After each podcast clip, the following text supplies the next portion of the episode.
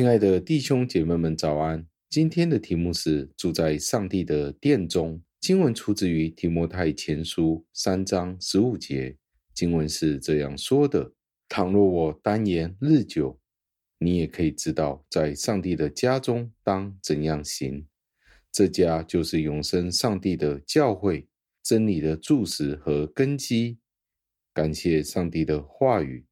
加尔文是这样子的解释这一段的经文。保罗对提摩太是这样子的教导。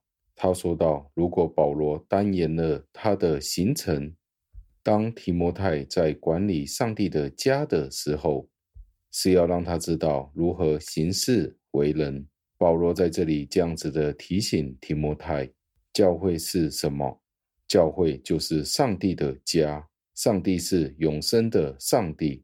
他让教会作为他的代表，是真理的柱石和根基，教教会知道如何行事为人。所以加尔文在这里是这样子的提到：教会的传道人不是只是单单的与其他人打交道，而是他们被上帝呼召担任一个很崇高的职务，但是他们不可以因为这样子而为了他们自己的地位。而洋洋得意，因为他们要知道，如果他们不是按照着正直的方法去侍奉上帝的时候，他们是无法原谅自己的。如果他们不是按照他们应该的侍奉的方法，他们就犯了亵渎上帝的罪了。他们要准备好上帝公义的审判。所以在这里，首先我们要被教导，我们要尽我们的职责。因为上帝在我们不配侍奉他的时候，他已经呼召了我们，以至于使得我们在教会里面担任不同的职位。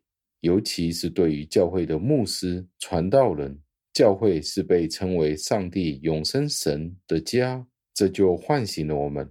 我们应该怎么样正确的去行事为人？我们不可以继续在我们的罪中打滚。也不可以继续在邪恶当中行事。我们不要以为上帝看不见我们，更加不要以为他的视线已经远离了我们，离开了我们身上。让我们记得上帝的话语传过给了我们，以至于我们知道上帝住在我们中间，他与我们同在。正如主耶稣基督这样子的说过：无论在哪里。有两三个人奉我的名聚会，我就在他们中间。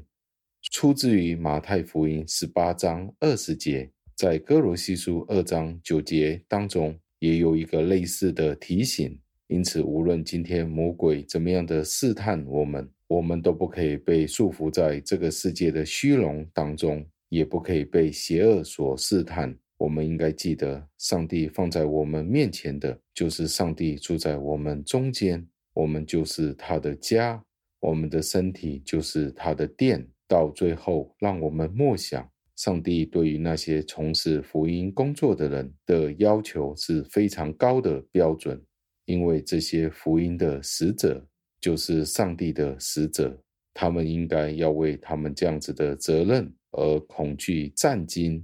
而且要向耶稣基督去寻求，在工作和生活上保持坚贞、真诚的态度。如果你今天是传道人，你就要更加的留心；如果你不是，不是传道人或者传道同工，那你就要为那些被呼召作为传道同工的人、服侍你的人，要为他们长时间的祷告。到最后，让我们一起祷告，亲爱的恩主。我们赞美感谢您，为了您在地上设立了教会，使得我们有一个家在地上。这是您永生的家。我们恐惧战兢的在今世当中度日，叫我们无论是在教会里面侍奉的，或者我们不是在教会当中做全职侍奉的，我们都同样有一个责任。做牧会的传道同工，他们更加的坚守这个责任，